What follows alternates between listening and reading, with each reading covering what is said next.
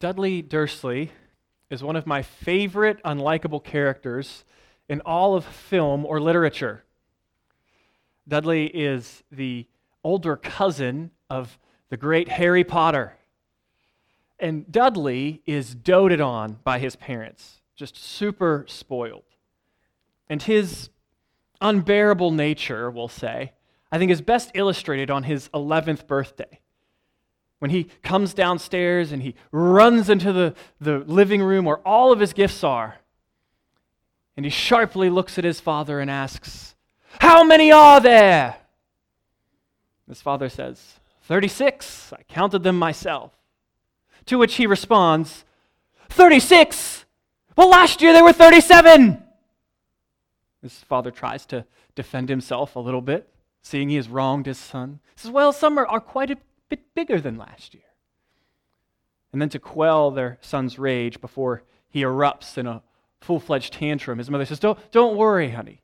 We'll, we'll go out and we'll get two more gifts later this afternoon. Is that okay? Dudley is ungrateful rot. We're in Leviticus chapter 2 today, and we are looking at the second of the five major offerings in Leviticus, the grain offering. And what we'll see is that God's people are to, unlike Dudley, respond to God's graciousness and his provision, respond to God's gifts with gratefulness. and devotion. That's our, our main idea. God's people respond to his grace with genuine gratitude and devotion. And the exhortation I have for you this morning, what I want to encourage you to do is to worship Jesus by offering him your gratitude and your devotion, by saying, Thank you, and I belong to you. That's how I've kind of summarized the primary purposes of the grain offering. It is twofold to say thank you to God and to say I belong to you to God. It is an expression both of gratitude and of dedication. We'll work through the text in two parts. We'll look at the procedure behind the grain offering, and then we'll talk about the grain offering's purpose. First, let's pray, and then we will begin. Father, we thank you for your word, for in it you tell us about yourself. Ask that you would make me faithful, that you would help us to hear not my voice, but your voice through my preaching. Ask that you would help me to preach a better sermon than I prepared. We thank you that you use imperfect people to teach your perfect word. We ask that you would help all of us to obey you. For in doing this, we honor you. Our obedience is an expression of our love for the Lord Jesus, is an expression of our faith in the Lord Jesus. We pray that you would help us to offer to you the gift of obedience. Shape us into Christ's likeness. Give us a greater affection for Jesus as a consequence of hearing your word to us here in Leviticus chapter 2. Pray that you would be with us this morning. Let us sense your presence with us as we listen to your voice. Give us ears to hear, we pray. In Jesus' name, amen. Once more, before we get into chapter 2, we want to remind ourselves that Leviticus takes place in the context of Israel's journey out of slavery in Egypt and to the promised land. They're getting instructions from God about how to worship Him. In fact, Leviticus answers a really big problem for us in the Bible. It's the holiness problem. How can a perfectly holy, loving, good, and just God dwell with a sinful people? We have that problem presented to us at the end of Exodus 40. Remember, God had made a covenant with the people. They went and they worshiped the golden calf in disobedience to his law. This is idolatry. They broke the covenant almost immediately. And still, God resolved to remain with his people. But there is a problem at the end of uh, Exodus, 40. Right? The Lord's glory comes to the tent of meeting. The Lord fills the tabernacle. But Moses, even Moses, is unable to enter the tent of meeting because the cloud of glory, the cloud of God's presence, is resting on it. And we read in verse 1 of chapter 1 in Leviticus that God is speaking to Moses from the temple. There is a disconnect in their relationship. And yet, when we turn to the beginning of Numbers, we find that God speaks to Moses in the tent. And so, what we see, the, the question that Leviticus answers is how can a holy God live with a sinful people? And the answer in Leviticus is through the sacrificial system. Through these sacrifices and rituals, God's people express their faith in God's promises and have their sins atoned for. They're able to live with God. And thus, Moses is able to meet with God, not outside of his presence, outside of the tent, but in the tent. And that's in Numbers where he gets in the tent. And Leviticus tells us how he gets there. Now we know, as we said last week, that the blood of goats and of bulls can't atone for sin. It can't, right? That's Hebrews 10:4. We know that all of these sacrifices, all of these rituals are meant to point forward to the Lord Jesus Christ. They're like signs if you were on a trip. If you're going to, um, let's say, Daytona Beach, and you're riding along I 95, and the sign says 100 miles to Daytona Beach, and then you go a little bit further, it says 60 miles to Daytona Beach. The signs are not the beach. Once you get to the beach, that's the real deal. See, likewise, the sacrificial system is their signs pointing to the reality. Or as Hebrews says, they are shadows that point us to the substance. These sacrifices, the blood of these sacrifices, the grain offering, all of it is meant to point us to the Lord Jesus Christ, who makes atonement for our sin, who dies in our place as our substitute, who was as us before God, and takes the full weight of his wrath due to our sin, and then raises again to new life, rescuing all who have put their faith in him. He takes the curse our sins have earned so that we can have his blessing. And this lesson is being taught to us from Leviticus. Leviticus is all about how God's people, his sinful people, can live in his holy presence. We talked about atonement primarily last week as we looked at the burnt offering and saw how the worshiper would bring the offering lean on the offering, slaughter the offering, and the priest would take the blood and put the blood around the altar, and then they would arrange the pieces of the offering on the, the altar, and the worshiper would be reminded I am a sinner. God is holy. I deserve to die. I need a substitute. And that God had provided that substitute. And so here in Leviticus 2, we see a response of gratefulness. Now, the, the grain offering can accompany all kinds of offerings, but it primarily accompanies this burnt offering, which was offered in the morning and in the evening. The grain offering expresses both gratitude and devotion.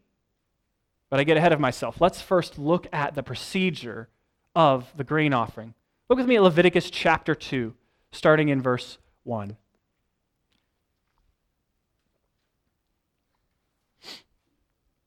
When anyone presents a grain offering as an offering to the Lord, it is to consist of fine flour. He is to pour olive oil on it, put frankincense on it, and bring it to Aaron's sons, the priests. The priest will take a handful of fine flour and oil from it, along with all the frankincense, and will burn this memorial portion of it on the altar, a fire offering, pleasing aroma to the Lord. And so you can see how this is going to work if you wanted to picture it in your mind a little bit like Food Network. You're getting instructions from like a master chef. Uh, you are, this is how you make the uncooked grain offering. There's two kinds uncooked and cooked. And so we have been presented in the first three verses with the procedure for the cooked offering. And so you are to get, you can see it there, fine flour, all right, good, uh, olive oil, and frankincense, which is a peculiar ingredient right? Why am I putting incense in this food? Well, uh, it's actually just there for smell. It's uncooked. And the frankincense, you'll notice all of it is taken out with the memorial portion, which would be like a handful the priest would take out and throw on the altar, which would be a fire offering, a pleasing aroma to the Lord. And so that's the role of the incense because if it's uncooked, it doesn't smell.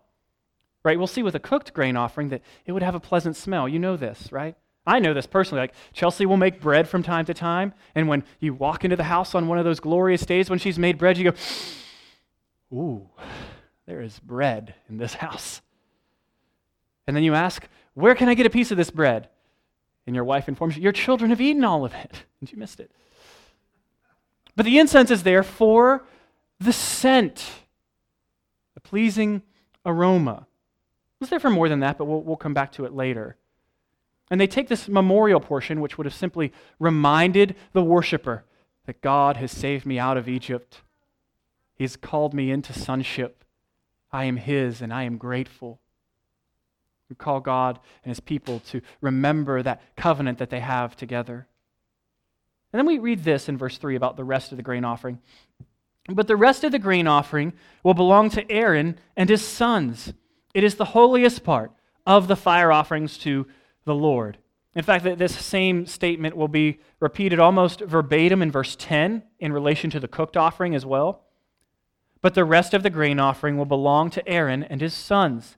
It is the holiest part of the fire offerings to the Lord. Uh, this just means that this portion, after they take off the memorial portion, which would have been like a handful and they throw it onto the altar, the rest of the grain offering, cooked or uncooked, goes to the priests. That's what that bit about Aaron and his sons, that's the priesthood. Now, there are some offerings where the priests get to take home and they can share it with their family, and everybody gets to eat. But this particular offering says just the priests are to eat it. It's the holiest part. It means it had to be eaten in a specific place with just the priests eating it. I also uh, joked about this. Uh, Linda Dodd made me some zucchini bread last week, and I had been preparing to study for this sermon, and Chelsea tried to take some, and I said, No, this is the holiest part. Only to be eaten. But that's the idea. It was just for the priests. And God is doing something. This is a subordinate purpose of the grain offering, subordinate purpose of the offerings uh, from which the priests get to eat. But God is actually providing for those who are serving in his temple. He's providing food for them. See, in God's design in the sacrificial system, He has decided to provide for the servants of the tabernacle and eventually the temple through the offerings of His people. It's interesting, Paul picks up on this same concept in the New Testament. We came across it in 1 Corinthians chapter 9, verses 13 and 14. Don't you know that those who perform the temple services eat the food from the temple, and those who serve at the altar share in the offerings of the altar?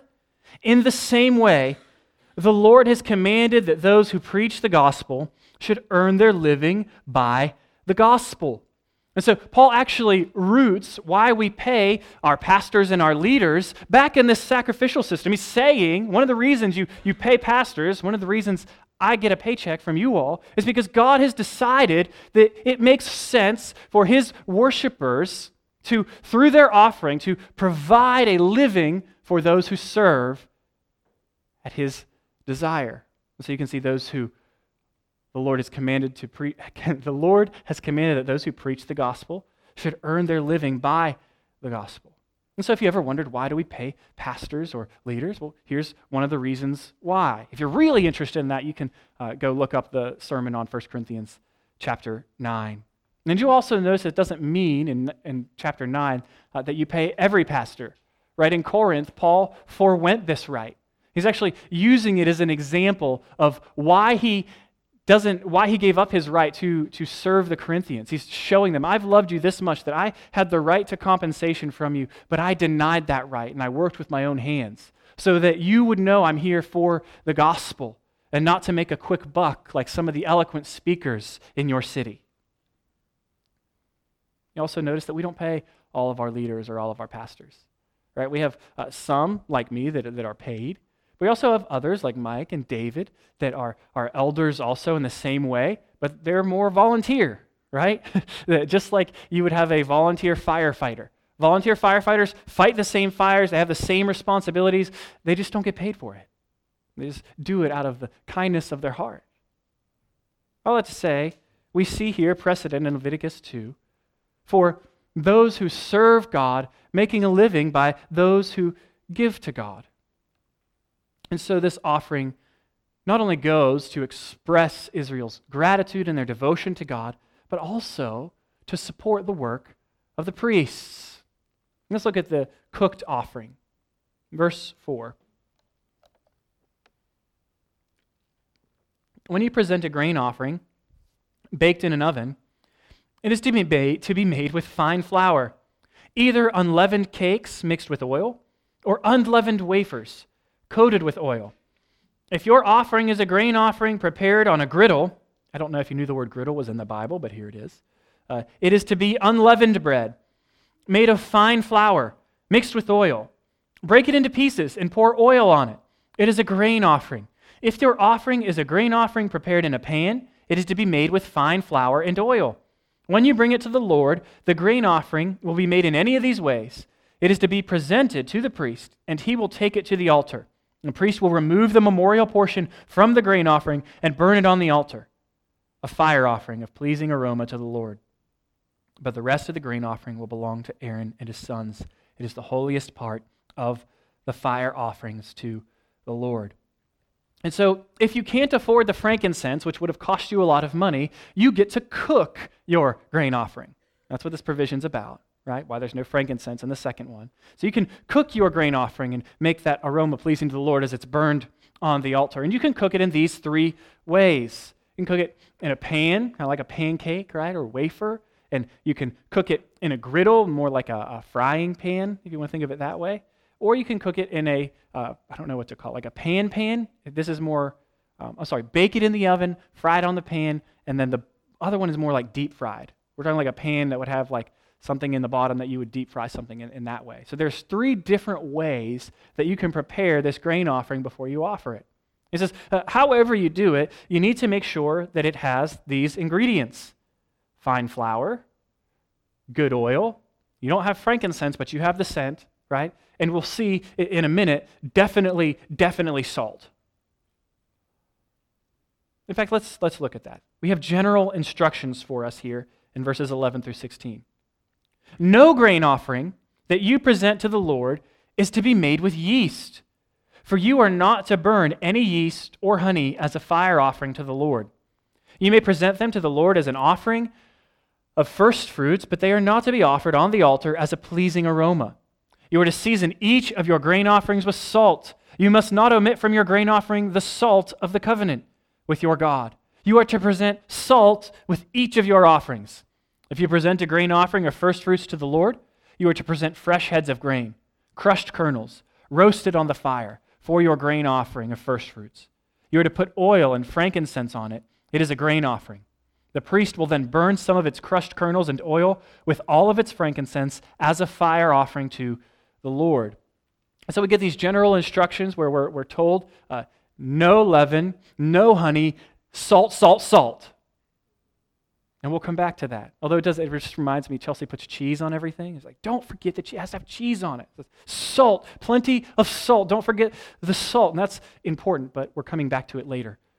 The first fruits we're also introduced to here is a special kind of grain offering because it can only happen on a special occasion when you are taking in the first fruits of your crop. And what you do is you take in the first fruits, you follow this procedure, and you present them to the Lord. And this is a way of saying, All of the harvest is yours, God. And I'm giving to you the first and the best. You have provided for me. Thank you. That's what's going on with the first fruits. In fact, that's in large part what's going on with the grain offering in its entirety. This is an expression of thanks. And you can see this just in the way that it's tied to the burnt offering, as we said earlier, right? It's uh, you've offered the sacrifice, an animal that's died in your place for your sin, and you can go, uh, God has provided for me a substitute. He's made me right. And so now the Israelites saying, Thank you You've provided for me a substitute. You've provided for me sustenance through grain and through giving to me all these things. Thank you. I think as Christians, we have greater occasion than even the Israelites to give thanks. Friends, God the Son became a man and died for you and me. I mean, we, we deserved to be killed, to die a physical death, and to be under the wrath of God for all time in hell. Because he is that good, that holy, that righteous. That was the, the righteous thing. It would have been right for him to do it. But instead, Jesus Christ came and lived the perfect life that you and I should have lived, and died the substitutionary death that you and I should have died. On the cross, Jesus takes the full weight of God's wrath for you and for me and for all who will put their faith in him. He died for us.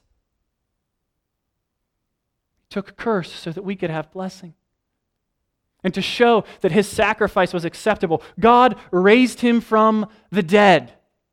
I love this about Christianity that our God is embodied and he has scars.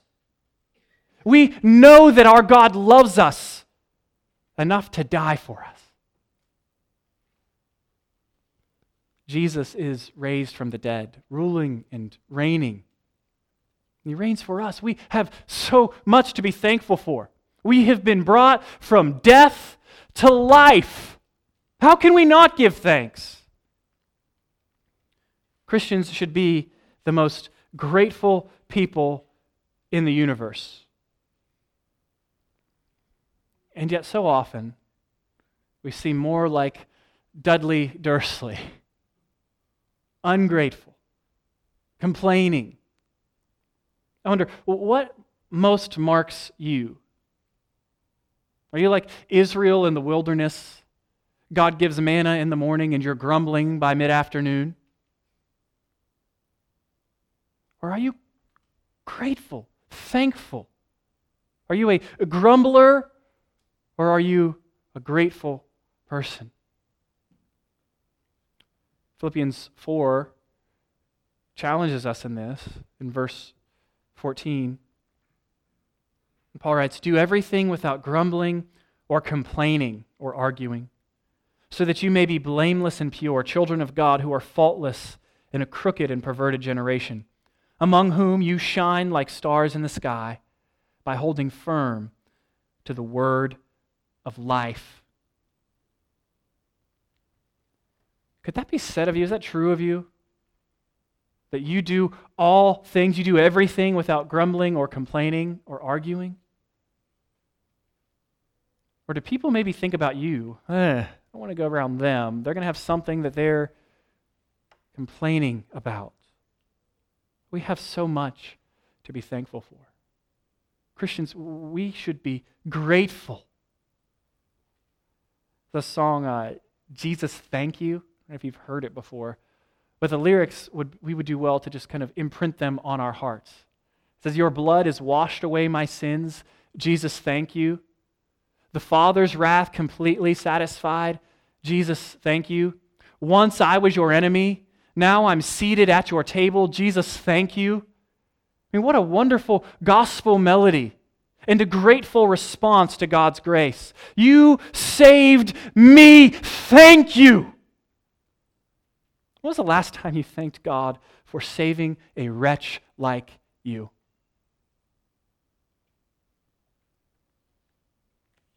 How wonderful a church it is that is filled with gratefulness and thankfulness in response to the grace of God. Gratitude follows grace. That's the big point here. When you experience the grace of God, you will be grateful. Gratitude follows grace. And I don't want you to get confused here. God doesn't need our gratitude Does that make sense? He's not dependent on our gratitude in any way.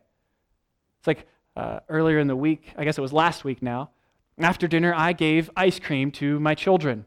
And all of them with shouts of adulation Thank you! Thank you, Daddy! You're the best! I'm going, I know, I know, thank you. I am the best, aren't I?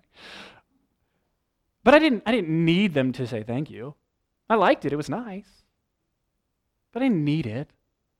Likewise, God doesn't need your gratitude, but He is worthy of it. God does not need your worship. He's just fine, thank you. But He is worthy of it. He doesn't need your obedience. He doesn't need your devotion, but He is worthy of it. And when you've experienced His grace, it will be your heart's desire to offer it to Him. That's why Jesus says, If you love me, then you will obey me. Is the Christian's delight to do what God has said.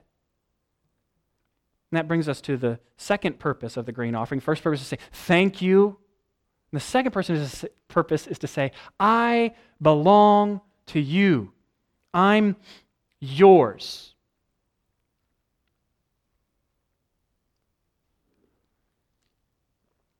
And this word for grain offering is mina. It's a Hebrew word, and it speaks of paying homage to a king. And so you see, uh, vassal nations paid tribute to kings that they would recognize as their lords or their superiors. And so, like the Moabites and the Arameans were subject to King David. And so they would pay King David tribute or mina because they were subject to him. And so the meaning of the word for gift or uh, grain offering here included the act of a servant or a servant nation offering a gift to a king or an overlord nation. And so the Israelites are giving mina, they're giving grain offerings, not only as an expression of gratitude, but as an expression of servitude, an expression of dedication and devotion. So maybe um, we're getting close to Christmas, and so this is a good example. This will, we're going to count this as a Christmas sermon, maybe, because some of you just really love Christmas sermons. But what, when, the, when the wise men or the magi finally get to Jesus in Matthew 2, remember, it takes them almost two years, right? I know all, all the, the nativity scenes have them there with the smiling cattle, like right as Jesus is born, but uh, the Bible says it takes them almost two years. So Jesus is like toddler level running around. And they get there, and they find him with his mother, and, and what do they do? Well, verse 11 of Matthew chapter 2. Entering the house, they saw the child with Mary, his mother, and falling to their knees, they worshiped him. Then they opened their treasures and presented him with gifts gold, frankincense, and myrrh. Well, well, why the gifts? Well, because they are looking for the king. Remember at the beginning of Matthew chapter 2, they go to King Herod and they say, Hey, we're looking for the real king of the Jews who has been born. And then eventually they come to Jesus and they fall down and they worship him and they offer him gifts. Why? Because they are paying him homage. They're dedicating themselves to him. They're saying, We recognize you as our king. That's what these gifts are doing. That's the purpose that they are serving, is to say, We pledge allegiance to King Jesus. And so you understand this, right? You've said the Pledge of Allegiance growing up in school. I pledge allegiance to the flag, the United States of America, and all the rest. You're saying, I belong to this country. I'm aligned with this country. Likewise, what's going on here when you offer this kind of gift, which is the kind of gift that's being offered in Leviticus chapter 2 as a grain offering, you are saying, I am loyal to you, my God. My allegiance is to you. You are my king. I belong to you. And you will notice that the gifts that are given to, to Jesus help us see this a little bit too. He gets frankincense, which is one of the ingredients in the grain offering. Frankincense was really, really expensive. It wasn't available for everybody really easily, it was valuable. The fine flour, likewise, is to show great value. Same thing with oil, it's associated with value and with happiness, with rejoicing. All of these things together, we're, we're, we're presenting, that the grain offering is presenting something of value, something that is the best to the Lord. It's like the burnt offering in that way. It's costly, it's bringing the best to God. It's bringing the best, trying to bring gifts worthy of a king. So you can see uh, they are saying, God, I belong to you. You have given us grace. We are thankful and grateful. You are our King. We likewise offer these gifts to God when we respond to His grace, when we come to worship. We worship God by bringing Him the gift of praise. We, we gather together because God has made us family. We follow our leaders because God has put them in authority. We give financially because everything we own belongs to God. We sing songs to God because He is worthy and He has filled our hearts with joy. We pray because we know our God is able to answer and to act. We listen to his word proclaimed because we know that the word of God brings life, that it makes dead people alive. We say to God when we gather for worship, Thank you. I belong to you. When we repent of our sins that first time and we are baptized, we are saying, Thank you, God, I belong to you.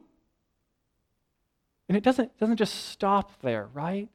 We don't, our, our worship of God, our gratefulness, our devotion to Jesus doesn't stop at the end of the worship hour on Sunday morning. No, no, we, we strive to make sure that this newness of life that has been wrought in us by Jesus Christ plays out in the rest of our lives. We strive to make Colossians 3 16 and 17 a reality in us and to be thankful. Let the word of Christ dwell richly among you, in all wisdom, teaching and admonishing one another through psalms, hymns, and spiritual songs, singing to God with gratitude in your hearts. And whatever you do, in word or in deed, do everything in the name of the Lord Jesus, giving thanks to God the Father through him. And so we give everything, every part of our lives, every breath that we take, we do it in the name of the Lord Jesus with gratitude. We are gratefully devoted to Him. Why?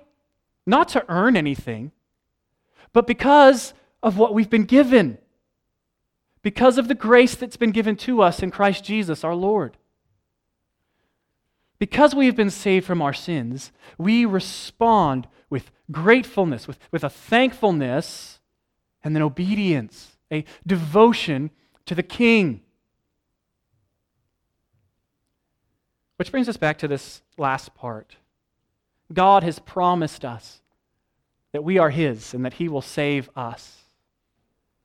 Just as He promised Israel that they were His people and that He would dwell with them. So look again with me at verses 11 through 13. No grain offering that you present to the Lord is to be made with yeast, for you not to burn any yeast or honey as a fire offering to the Lord. You may present them to the Lord as an offering of first fruits, but they are not to be offered on the altar as a pleasing aroma. You are to season each of your grain offerings with salt. You must not omit from your grain offering the salt of the covenant with your God. You are to present salt with each of your offerings. What is going on with this contrast between leaven and honey and salt? The text does not tell us explicitly.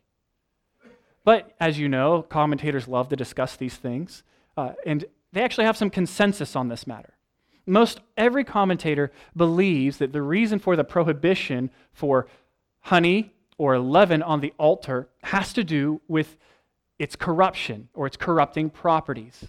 And so, what actually happens with both leaven and honey is they ferment, which has this idea of a process of breaking down.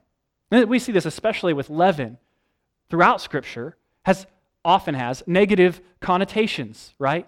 Jesus warns his disciples beware of the leaven of the Pharisees. Paul warns the church when they're uh, getting ready to, to remove the immoral brother from their, um, their congregation. He says, if you don't do this, it's dangerous because the sin will spread, right? Verse, verses 4 through 8 in 1 Corinthians 5. When you are assembled in the name of the Lord Jesus, and I am with you in spirit, with the power of the Lord Jesus, hand that one over to Satan for the destruction of the flesh, so that his spirit might be saved in the day of the Lord. Your boasting is not good. Don't you know that a little leaven leavens the whole batch of dough? Clean out the old leaven so that you may be a new unleavened batch, as indeed you are. For Christ, our Passover lamb, has been sacrificed. Therefore, let us observe the feast, not with old leaven or with the leaven of malice and evil, but with the unleavened bread of sincerity and truth. And so you can see this connection between leaven and corruption. And in Leviticus, we'll find, especially when we get to the clean laws and the unclean laws, that, that things either fall into the realm of life or into the realm of death. And if it's in the realm of death, it will make you unclean. And in, if it's in the realm of life, then, well, then you're good, you're clean. At any rate, what everybody kind of thinks here is that leaven and honey are in that realm of death. They're in that realm of corruption. It makes the sacrifice of the offering less than perfect. With me? And so instead, they're to make sure that there's no leaven and no honey, but lots and lots of salt you see, the leaven and the honey serve as a contrast or a foil for the salt. They do different things. The leaven and the honey break down things, the salt preserves things. I mean, salt in antiquity was both valuable and near indestructible. And so it became a symbol for covenants and for promises. Right? It's mentioned uh, two other times we have salt mentioned in concert with uh, covenant. It's in Numbers 18 19. I give to you and your sons and daughters all the holy contributions that the Israelites present to the Lord as a permanent statute.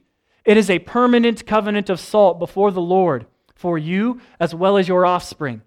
And 2 Chronicles 13:5 Don't you know that the Lord God of Israel gave the kingship over Israel to David and his descendants forever by a covenant of salt? Right in our in our own passage we have that language there in verse 13. The salt of the covenant with your God. This is what Dr. Mosley writes. In the ancient Near East, salt represented a covenant. In Babylon, if people said that they had tasted the salt of some tribe, it meant that they had a covenant with that tribe. In Persia, if persons were loyal to the king, they were said to have tasted the salt of the palace. Arabs referred to a treaty between people saying, there is salt between us. When God's people added salt to their grain offerings, they remembered that they had a covenant relationship with God. The salt represented that covenant. They also knew that salt is a preservative, and they were symbolizing the continuation of their covenant relationship with God. And so, what's happening with this salt? It is to remind them that they are in relationship to God that his promises to them have been true and will be true. They are renewing their relationship with God, they're renewing their commitment to follow God. And, friends, this, this is exactly what we do when we are taking the Lord's Supper. We are remembering God's promises and his covenant. We are renewing our dedication to God and to His people. We are saying when we take the bread and when we take the cup, Thank you. Thank you, Lord Jesus, for dying for me. Thank you for the promise of a new heavens and a new earth where everything sad will be untrue. Thank you. We're saying, I belong to you. You are my God and I am yours a part of your people. We miss that second part sometimes in the Lord's Supper. Not only are we committing to, to belonging to God, but we are reminding one another of our commitment to each other as a church. We are saying we have been these people that are many brought together in one body, over which Christ is the head, that, that we belong to each other, that we're committed to overseeing and affirming one another's faith. I love that, that image in 1 Corinthians 10. We read it every week when we take communion. The cup of blessing that we bless, is it not a sharing in the blood of Christ? The bread that we break, is it not a sharing in the body of Christ? Because there is one bread, we who are many are one body. Because we all share in the one bread. Jesus Christ has made us one with Him and one with each other. And so our devotion to Him also comes with a dedication to serving one another, helping one another follow Jesus. It's wonderful to see the promises of God, to be reminded of the promises of God in the bread and in the cup. That weekly we come and we remember that Jesus Christ was crucified for our sins, raised for our justification. We are reminded that He has a body and lives resurrected, and that we will also. That when they put us in the ground, that's not the end of the story. That yes, we're absent from flesh and present with God in the intermittent state, but that when Jesus returns, we will get new bodies. I talked to a, an older Christian a few, few weeks ago, and he asked me questions about the, the soul and the body. He, he must have been in his 80s. And it struck me that uh, at one point he, he said, Well, I'm going to be a soul forever. And I said, No, no, no, no. You're not going to be a disembodied soul forever. Jesus resurrected physically, bodily from the dead. And you, when Jesus returns, are going to have a new physical body. And I stopped to share that with you because I went, How long had this brother been in church and not known this wonderful news that we are going to be given new bodies that will not falter, that won't get sick or hurt or injured? and that we will live forever with Christ Jesus our Lord. It's a really important piece of what God has promised to us. You can read more about it in 1 Corinthians 15. I could talk more about it, but we need to get back to, to our text. Salt is to remind the people of the covenant of God, of the promises of God. And likewise, when we take the Lord's Supper, we are reminded of God's grace to us and of our grateful devotion to Him. When we partake of the Lord's Supper, we are worshiping Jesus. We're saying, Thank you, I belong to you. When we gather together for worship on Sunday morning, we're saying, Thank you, I belong to you. My hope is, is that when you wake up and you put your feet on the cold floor in the morning, on Monday morning, you are saying to the Lord, Thank you, I belong to you, I'm yours. Every breath that I take is yours. Every step that I take is yours. Every thought in my mind, I want to take it captive so that it's obedient to Christ Jesus, my Lord. It's all yours. My life is yours. You have saved me.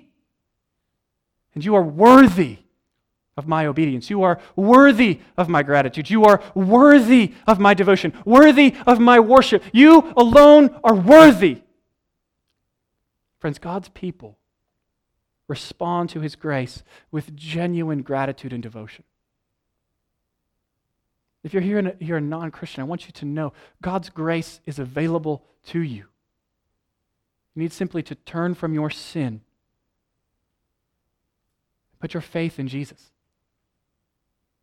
Change your allegiances. Give everything to Jesus. Dedicate it to Jesus. Church, I pray that you will worship our King all the time.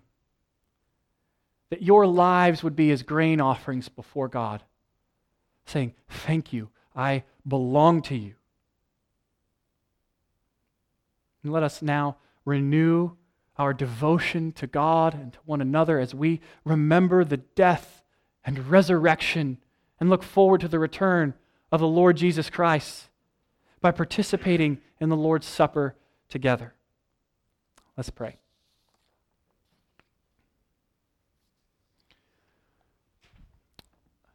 Father, we thank you for your word to us. We thank you for giving us ears to hear, for changing our hearts so that we might desire you rather than our sin. Lord, we confess that we will fail to live perfectly Christ like lives. We thank you that where sin abounded, grace abounded all the more. We thank you that you've given to us grace upon grace. That even though we will fail and falter, you will not. That you will always forgive us when we confess and turn. And therefore, Lord, we strive for that ideal of Christ likeness. We pray that by your Spirit you would make us more like Jesus, that you would make us to desire your word, to desire fellowship with your people, to desire to share the gospel with all those who don't know, that you would put within us a desire for you. Lord, make us more like Jesus. Cause us to fall more desperately in love with Jesus. Help us to be awestruck at your grace. Fill our hearts with gratitude and devotion to our King, in whose name we pray. Amen.